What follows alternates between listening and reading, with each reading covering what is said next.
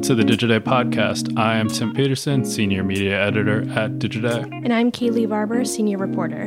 Kayleigh, this week you had the interview and you talked with Sheri Bachstein, uh, Global Head of Watson Advertising and the Weather Company at IBM.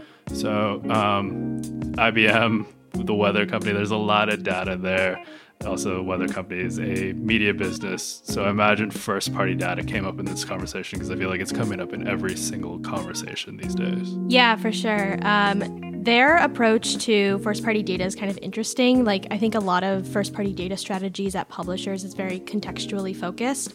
Theirs is ai backed. So it's very kind of like interesting on how they are using their first party data to inform campaigns. It's to the point where like they're tapping into the Weather Channel's forecasts like 15 days ahead, and they're using that to inform the kind of campaigns that run on their sites. So, um, like we, we get into it obviously in way more detail, and Sheri can explain it way better than I can. But it's interesting because it's like it's going to be a cold front in the Midwest, so maybe uh, one of their clients wants to really, you know, hammer home that they are uh, you know selling soup you know like things like that. It's it's pretty interesting how they have taken their approach. And um, then also ibm is using that to um, uh, like use that first party data strategy and like take that to other publishers like license out that that technology. Um, so it is i think an interesting strategy. Uh, we get into it a lot but yeah first party data is a big part of this conversation for sure. And so, in addition to the advertising business, they have a subscription business. Is that subscription business which like people can then pay for the app and get an ad-free experience? Is that having any impact on the advertising business? Yeah, Sheri said that, that it's not currently cannibalizing the advertising business at all. And I think that's partially due to the fact that they just have like an obscene amount of views uh, monthly. Um, so yeah, it's it's not seemingly having an impact, but we do talk about, um, you know, obviously diversification is important. Um, being completely ad based is kind of a, a, dangerous game, I'd say, right now in the media industry. So um, we do talk about how they launched their subscription and um, how they're planning on expanding it um, this coming year. So it's definitely a way to diversify and it doesn't seem to be impacting their ad business at all. So, uh, but yeah, we get into that obviously more as well. No further ado, Kayleigh and Sheri talking about first party data subscriptions and more. Kayleigh, take it away. Welcome to the podcast, Sheri. Hi, Kayleigh. Nice to be here. Thanks for having me on. Of course. Um, so I think it would be great to kick off the conversation by talking about first party data, um, which is a really you know, important conversation. Um, the day that we're recording is the day that Google announced that it will um, no longer be using selling ads based on uh, tech that tracks users across the internet. Um, so we're getting closer and closer to the cookie apocalypse. Um, but I wanted to talk about your first party data strategy and, and how that fits into the Weather Channel's um, advertising business. Um, you know, I guess, can you talk about what your first party database kind of looks like? Is it, um, you know, a, a, proprietary tech stack? And, you know, how does that kind of fit into your uh, advertising business? Yeah, absolutely. So I think it'd be important for me to kind of set the landscape of my business because there's really three components. So 1st mm-hmm. um, there's the very large O and O platform, so the Weather Channel, um, super sticky since we offer weather um, and it's pervasive. And so you know we access um, we have access to a lot of first party data through that platform. And then coming off the O&O, we have the ads business, um, and we're working with our customers and marketers there. And then third, we have the off property aspect of our advertising business, which is called Watson Advertising. Uh, and this is where we are creating ad tech solutions that are rooted in AI that are not dependent on identifiers or cookies. So when I look at the first party uh, data strategy from the publisher perspective, so from the Weather Channel perspective, for me, it, the strategy really comes down to a value exchange with the consumer. So the consumer is the cornerstone of the business and really is the center of that. So as a publisher, um, you know, what value am I giving to our consumers in exchange for their data? That's really important. So, in my case, I provide very valuable weather data and forecast. In exchange, users give data uh, in order for us to deliver that service. So, they're giving us a little bit of data about themselves, like their location. Um, and so, it's really um, that data so we can provide that information to them. And so that's how we have that value exchange with our user. And that's how we create that first party data. So I feel as a publisher, and really the job of every publisher, uh, you know, within the media organization is to give consumers data, not take it from them. And so that data exchange has to be meaningful for both parties in order to establish that trust and transparency. And so that is what our first party data strategy is rooted in. Um, you mentioned location. I feel like localized um, information that like localized da- data that you say you're giving back to the consumer um, i feel like that is probably I guess is that the most important um, piece of data that you're getting from you know your audience, like where they're located at? Like, is that something that your advertisers are you know particularly interested in um, when they're coming to you for their ad buys?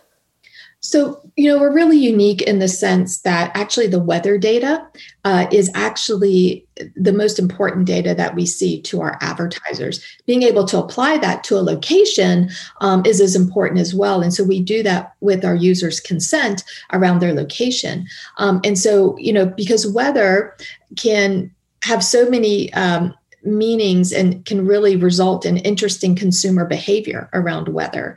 Um, and so that's important. And, and, certainly for endemic advertisers who um, products are dependent on weather, um, having that information is critically important. So, so we offer a very unique data set in weather alone. But then you're right, there is other first party data, and it can be um, based on location. It also can be used based on user behavior while on their platform so what do those users interact with um, you know within you know the website or within the app um, can also be first party data and, and you can infer or um, you know develop probabilistic data um, out of those actions Okay, so that's really interesting. Um, that kind of combination of expecting uh, like a storm, maybe with you know um, someone's location in um, I guess recently in like Texas, for instance, like I guess does that tie into uh I don't like I'm curious like can you give some examples? Cuz in my mind I'm like okay maybe like a a snowblower manufacturer is going to be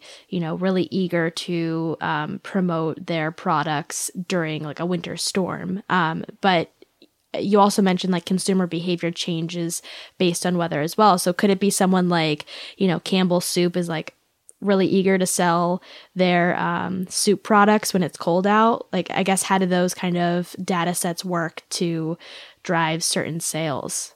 Yeah, so this is what I think is so exciting about uh, data um, and applying AI to data, uh, which is what we do. So we've developed um, weather targeting signals.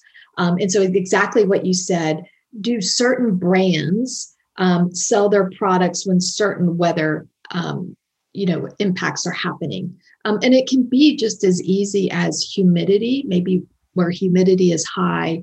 We have found in certain parts of the country um, certain levels of humidity may make bugs hatch. And so when bugs hatch then someone that needs you know bug spray um, those you know stores can make sure they have a lot of bug spray on hand. So there's a lot of great insights that when you apply ai and especially um, when you apply ai in retail data you can find these really interesting insights um, that help to deliver you know information on when products may sell um, and when they're more likely to sell around that consumer behavior. So it's a really great example of how you can marry your first party data with other trusted data in the marketplace like retail data to deliver insights for marketers. And we have lots of examples like that. There are marketers who, you know, their products do sell better when it's hot or when it's cold. And those are the obvious things. But then there are things like the humidity that are not so obvious.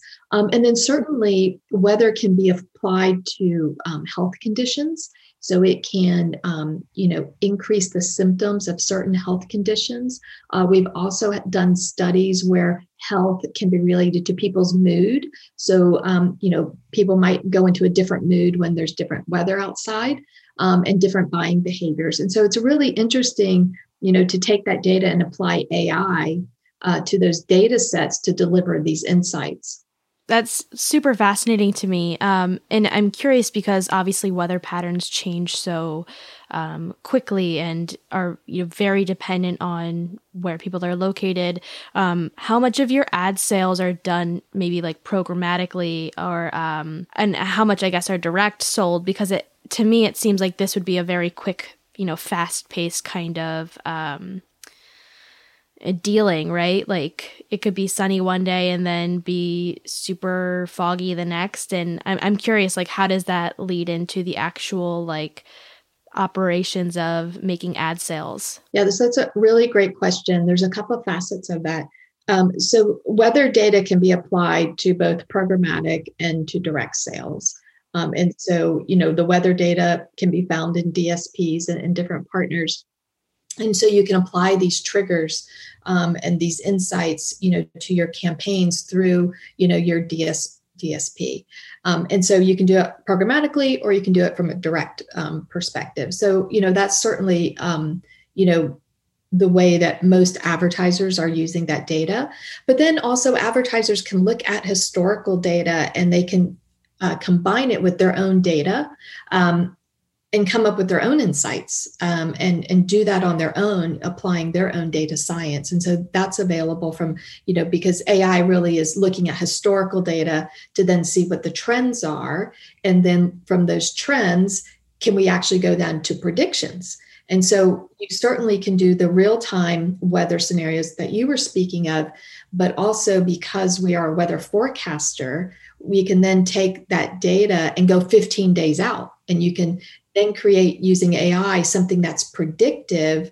Um, and so, in the case of an example, we we have a CPG brand that sponsors our flu uh, section of our weather app, and we are actually predicting the risk of flu out 15 days. So that gives that partner an opportunity to make sure that the you know the stores are stocked with their you know flu medications um, and gives them you know a little bit of a, runway to understand of when flu might be prevalent in certain areas of the country. So like you said it can be very powerful either in real time when it's happening um, and so it's it's sunny right now so then you know maybe you want to go you know buy some ice cream um, or what's coming in the days ahead um, and that's you know uh, really important Okay, that that makes sense. That makes sense. I'm curious. Does this kind of um, well, I, I I guess I'm wondering because, like you uh, mentioned, you have um, the O and O, like the Weather Channel, um, like TV network or the the TV channel, um, but you also have the app and you have your website. Um, so from like the publisher side of things um, does this kind of ai uh, first party data strategy does that work across each of those platforms? Or is i guess like tv buying i feel like usually takes a little bit longer to program. Um, so i'm curious like does it also work on that platform as well? Just to clarify so um, the, the weather company owned by IBM is the digital side of the Weather Channel. So only the website and the apps. Um, the Weather Channel TV network, which is our partner, is owned um, by Byron Allen and and his um, you know company. Um, but let me answer that question for you because I think it's a really good question. Because I think as we're looking for solutions in the ad tech space, solutions that can go across platforms um, are you know extremely important because we're all kind of facing these challenges around privacy um, and around identifiers certainly more in the digital economy. But now you have streaming uh, and ott which a lot of um, television networks are turning to. And so having products that can go across platforms is really important. Um, and we certainly are working on making sure that the products that we're using, um, you know, can deliver for our customers that want to run it on OTT or CTV, um, as well as if they want to run it in an app or a website. Got it. So, um, just to clarify, you aren't doing the advertising side of things for the um, the TV channel. You're like a maybe it's like a licensing deal, but you're not actively selling for um, for the TV channel. Yeah, the Weather Channel TV is a totally different company. Got it. Okay, that makes sense. Um, good to clarify that. So I'm also wondering about. Uh, you mentioned a variety of um, examples for advertising, and you, I think you mentioned CPG and, and pharmacy, uh, pharmaceutical. Um, but I am curious, like the types of advertisers that you work with, does it really like run the gamut because you have um, such like a, a, unique look at user behavior? And maybe when like you mentioned the example of it's sunny so maybe someone wants to buy ice cream like do you work with like i don't know Breyers ice cream brand because those user behaviors are so unique um, that you're able to tap into? Or who's your kind of advertising set there's two things really there. So, one, we have a really large audience. And so in February, 430 million active users in the month.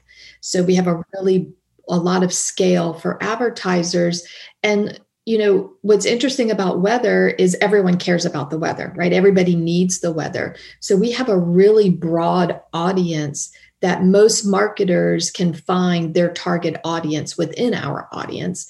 Um, and so that's very valuable, um, you know, to a marketer, to an advertiser. So we do have advertisers across most verticals because to be honest every company needs a weather strategy um, and every company um, is impacted by weather at, at, one point or another and so um, you know whether they want to use our ad tech solutions and use some of that weather targeting information or they want to actually advertise on our platform we really offer both spectrums um, to marketers and advertisers we're going to take a quick break to hear from our sponsor then we'll be right back.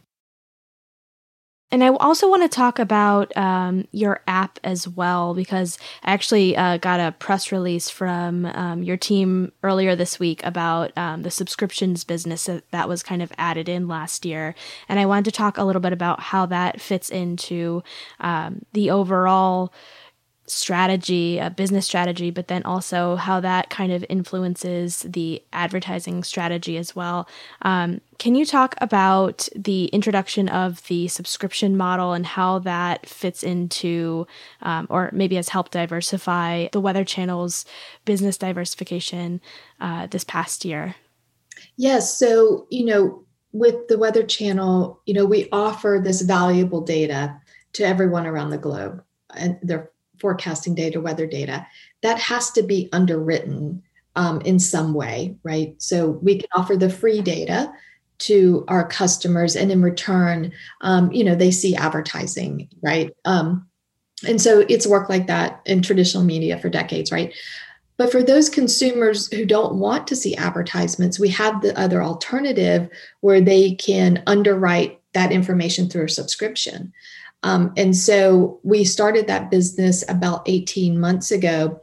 Um, and we found that there is certainly a percentage of our consumers that are very interested in the subscription um, side of the business. Now, the subscription side of the business, outside of not having advertisement, um, it also, you know, provides some more in-depth types of features um, as well, because um, we are asking people, you know, to pay for that um, and so it's it's been a really good um, diversification of our business.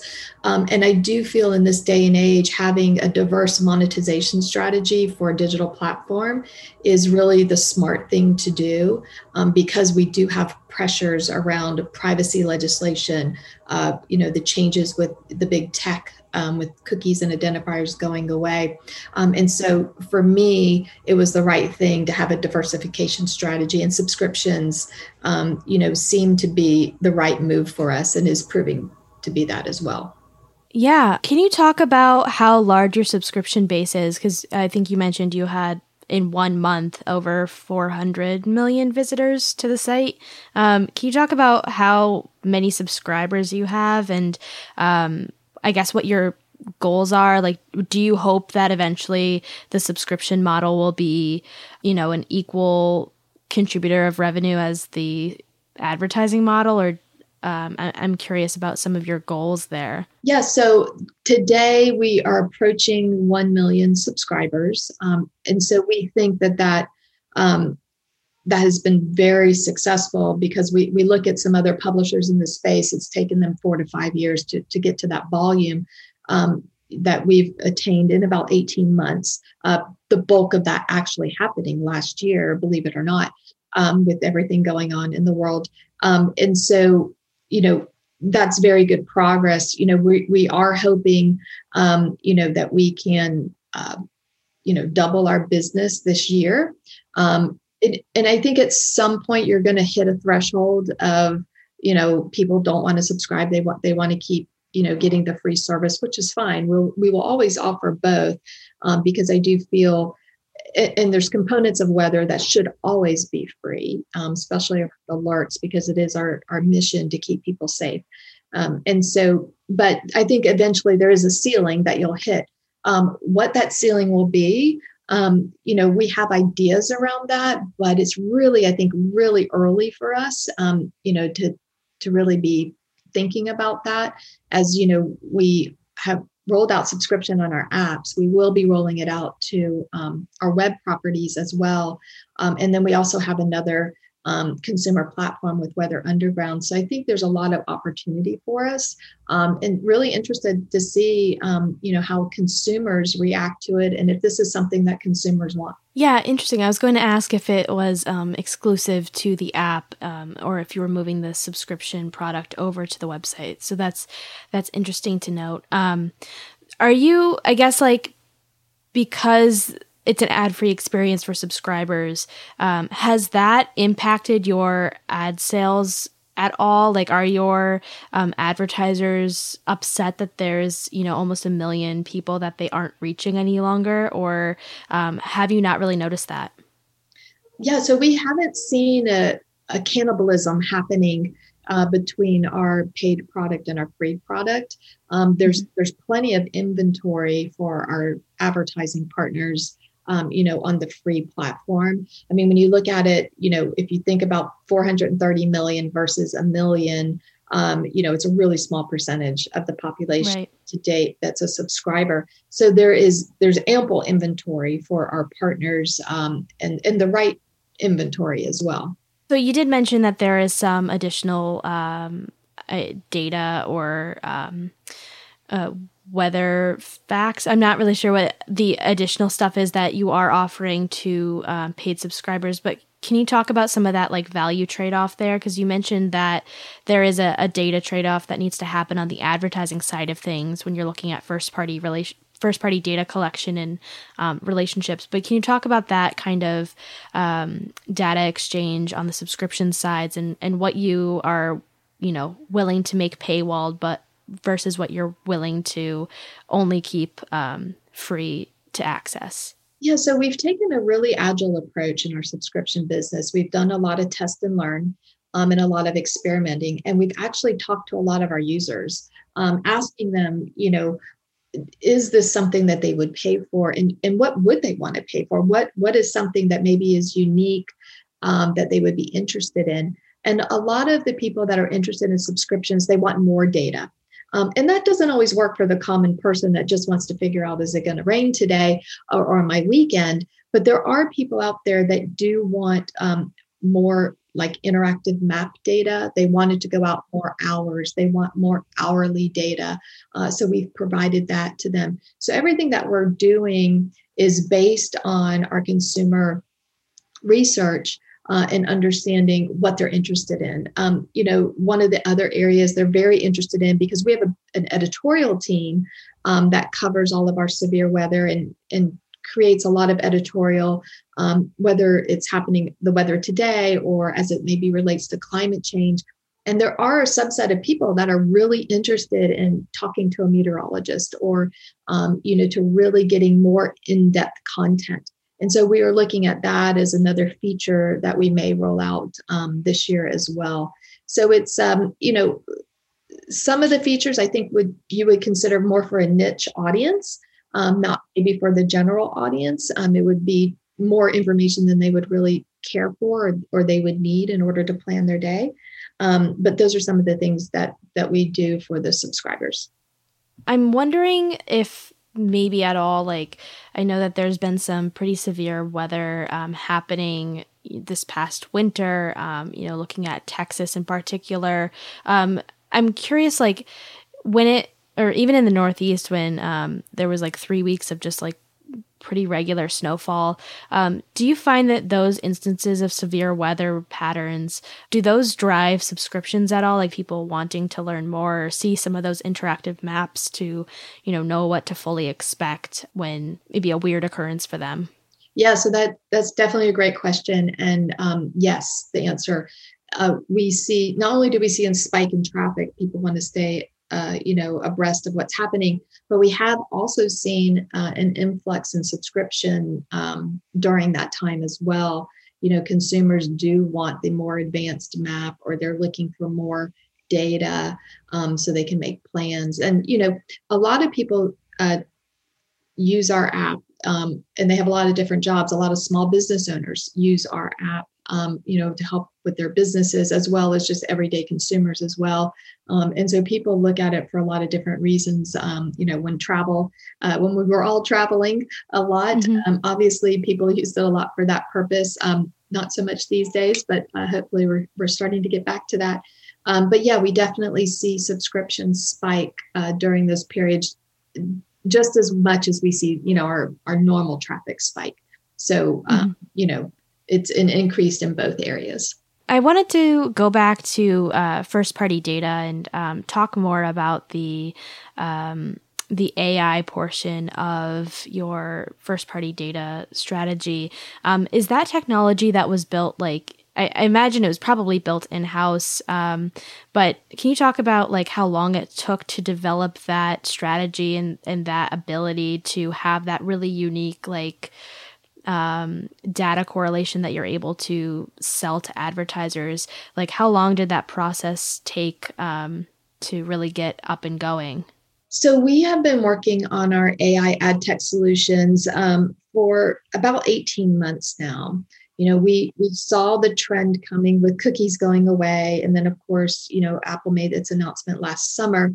Um, and we really looked at it that in order for our industry to transform, we didn't need to have solutions that replace the cookie um, or just another version of the cookie. We really need something that was transformational, that was going to be the long game. And so, because IBM has a rich history of using AI to transform other industries like finance and um, insurance, cybersecurity, we felt like AI could also be that transformational part uh, for advertising. And so we wanted to lead the charge with that.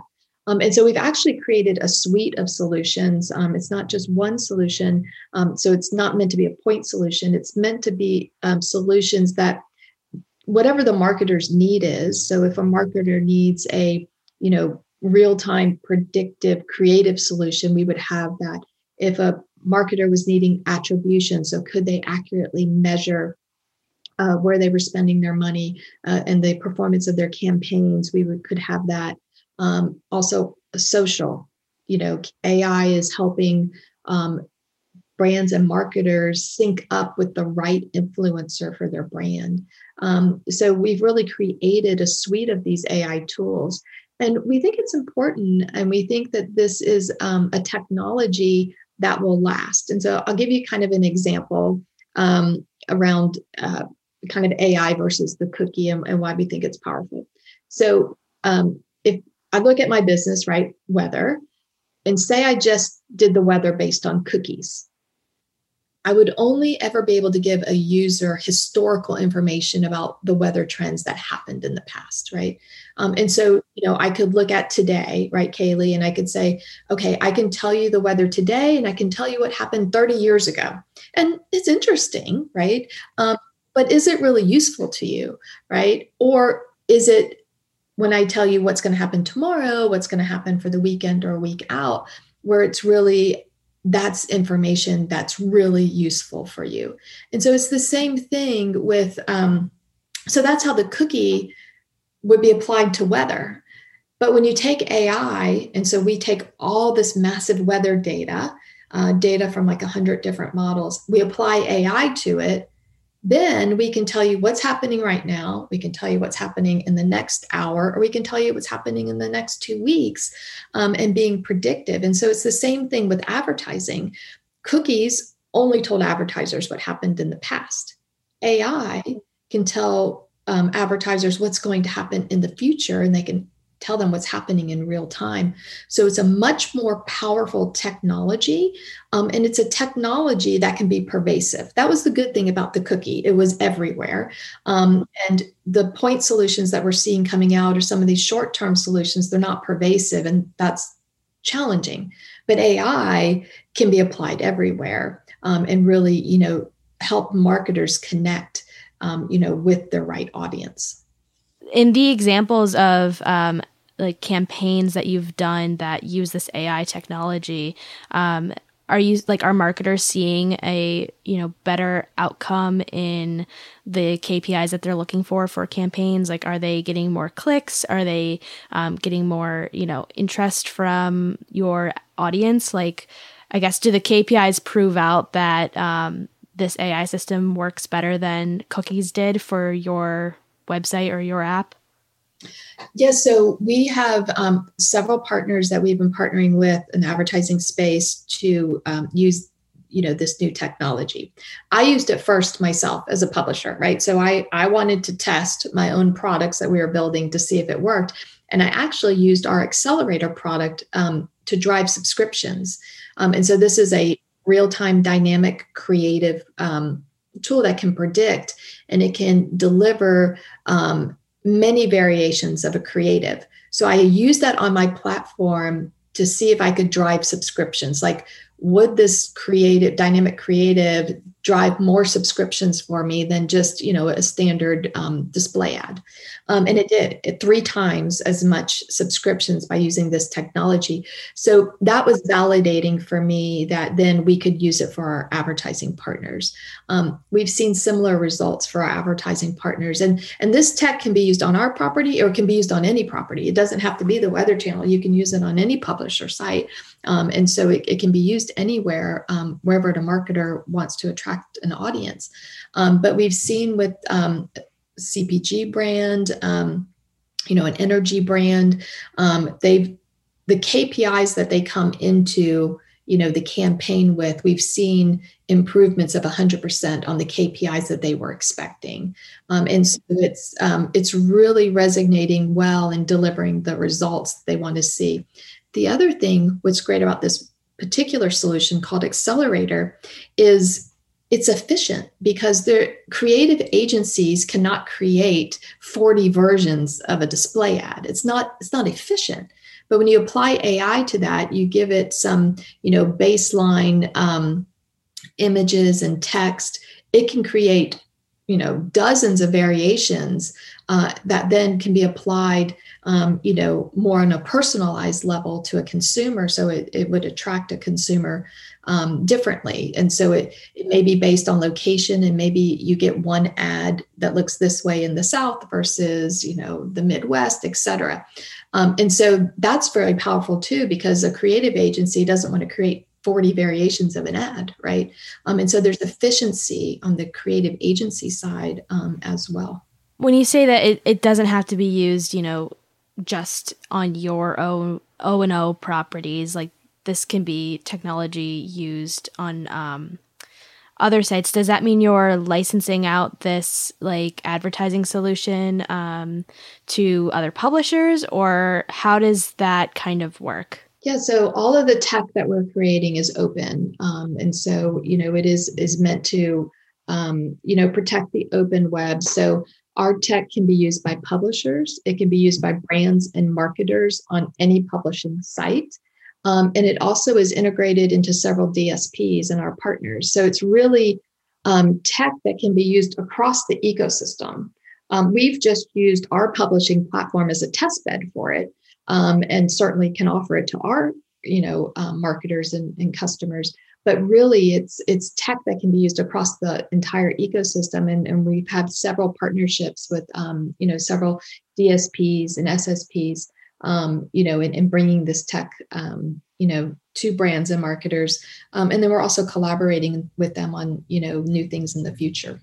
So that's kind of like a, a separate well i guess that would be like ibm's kind of revenue stream then um, that's not only feeding back into the weather channels like revenue right like that's a that's a separate line of business um, well it's all my business so it, it all it's all under the kind of the same umbrella um, you know because we we can use it on our platform or we can use it elsewhere. I think, you know, the message is that, you know, if AI is going to transform our advertising industry, then it really has to be adopted by the entire ecosystem. And we really think there's a great opportunity for IBM and other partners to work together to create solutions um, you know, to break our addiction of the cookies and identifiers, um, and and not to have the need to to have those. Um, AI also, um, you know, can be built to be more privacy forward, um, and that's really important. Um, and it's you know, we like I said, I, we have a history in doing it for cybersecurity, finance, healthcare. I mean, those are industries that privacy is at their core. Um, and so we mm-hmm. feel really strongly that AI can strengthen the consumer privacy and advertising as well. And that's extremely important because I wholeheartedly believe that consumer privacy has to be part of every company's DNA in the advertising business. It's it's it's important. Right. Yeah. I mean, that's the, you know, big conversation right now is, you know, stripping away the cookies is to preserve privacy and, and not tracking and, and things like that. So totally makes sense. Um, I guess like, and I, just to make sure I understand, because I'm, you know, interested about like the AI works for the Weather Channel because it's connecting like, um, it's connecting location with the weather patterns and it's it's pulling information from the different you know um, uh, like weather trackers and things like that. But you know on a, on another website the weather patterns don't really feed into that right? Like that's not something that's being translated into um, you know how campaigns would work on say like a, a, lifestyle publisher's website. Like how does ai look in a different context? How does it like fit for you know a different you know publication or a different um, industry? Yeah so ai can use whatever signals it's fed. And so um, any publisher if if they collect location data um, you know on their users you know through their consent it can use a dma uh, information, for example. Um, and it can use anyone's first party data that they, they collect. Now, you can also feed in weather data into any platform, right? So, so you know, you might be on a lifestyle lifestyle website, as you mentioned, but if it's raining outside and the rain, you know, does cause a certain behavior, an advertiser can still advertise their product because you're still experiencing rain even though you're looking on a lifestyle website. So you know maybe it'd be more endemic to lifestyle. Maybe um, you know if it's cold they're gonna i don't know show you clothing or, or something like that. So you know you can use um, you can combine data sets. So any publisher whatever data they have uh, then they can use other data like weather data um, or retail data um, you know to really drive you know that advertising on any publisher site. Um, and so it's you know companies working together um, you know in a trustworthy way you know to combine some of that unique data sets that that can drive um, you know advertising and marketing targeting you know across many publisher sites. Okay so then it becomes like a almost a database of first party data that's like a shared database, I guess, of first party data that's collected from the different uh, publishers or brands that are, are using this AI technology um, tech stack, essentially. Well, I would say it's first party data mixed with other data. So, like weather weather necessarily I wouldn't consider first party data, it is data that that we develop as a company, but it it's not consumer data um, you know, just a data set. So we can give that weather um, data to to different companies to apply to their first party data. Um, and so I think it, yeah, so I think it's unique data sets like that that that aren't rooted in um, you know maybe a consumer information. Got it. Got it. Okay. And um, I guess my final question on like this topic for you and, and looking at the weather channel in particular um, how much of your like advertising business or like the number of campaigns you run how much um, of them are dependent on your first party you know ai strategy right now and how much um, of your advertising business still uses um, third party cookies to a degree yeah, so I think that's an evolution, right? I think there there's quite a mix. I think um, you know, I think that's part of the problem because advertisers and brands are still addicted to the cookie. We all are, right? My sellers are. I mean, my sellers are addicted to it. Um, you know, um, you know, brands are addicted to it, and and frankly, consumers are addicted to it as well, right? Because they, you know, they want meaningful ads, um, you know, shown as well. So we're all kind of addicted to it, um, and so we're starting to break that cycle on starting to break that addiction by introducing you know ai solutions. And we are you know seeing and hearing from our customers now they're asking about it right? What are you doing about third party cookie going away? And we're starting to hear that from our customers and from brands which is really good um, and so a lot of the work that we've done is very proactive um, but now the conversation is changing um, and I think that that's important. And certainly, like announcements that came out today from Google, um, continue and accelerate that conversation in a really meaningful way. Um, and so, you know, I think it there is an adoption, just like we saw the adoption to programmatic. It, it took there were some early adopters for sure, but then there were other companies that kind of held out till the end. Um, the only thing here is that the end is going to be dictated um, you know by the cookie going away so we are starting to see that adoption um, and you know frankly the more results that we get um, you know from our customers the more we'll be able to share that more publicly and um, you know and continue the education on the benefits of ai well, that takes us to the end of this episode. Um, thank you so much, Sheri, for joining us and, and sharing your immense knowledge on this area. Um, it's it's been truly fascinating. Yeah, Kayleigh, I appreciate the opportunity. It was a great conversation. So thank you. All right. Well, that brings us to the end of this episode of the Digiday podcast. Thank you to everyone for listening. And please don't forget to share this episode with someone who you think would enjoy it. You can even rate us and leave a comment on Apple Podcasts if you like. We'll be back next week with another episode.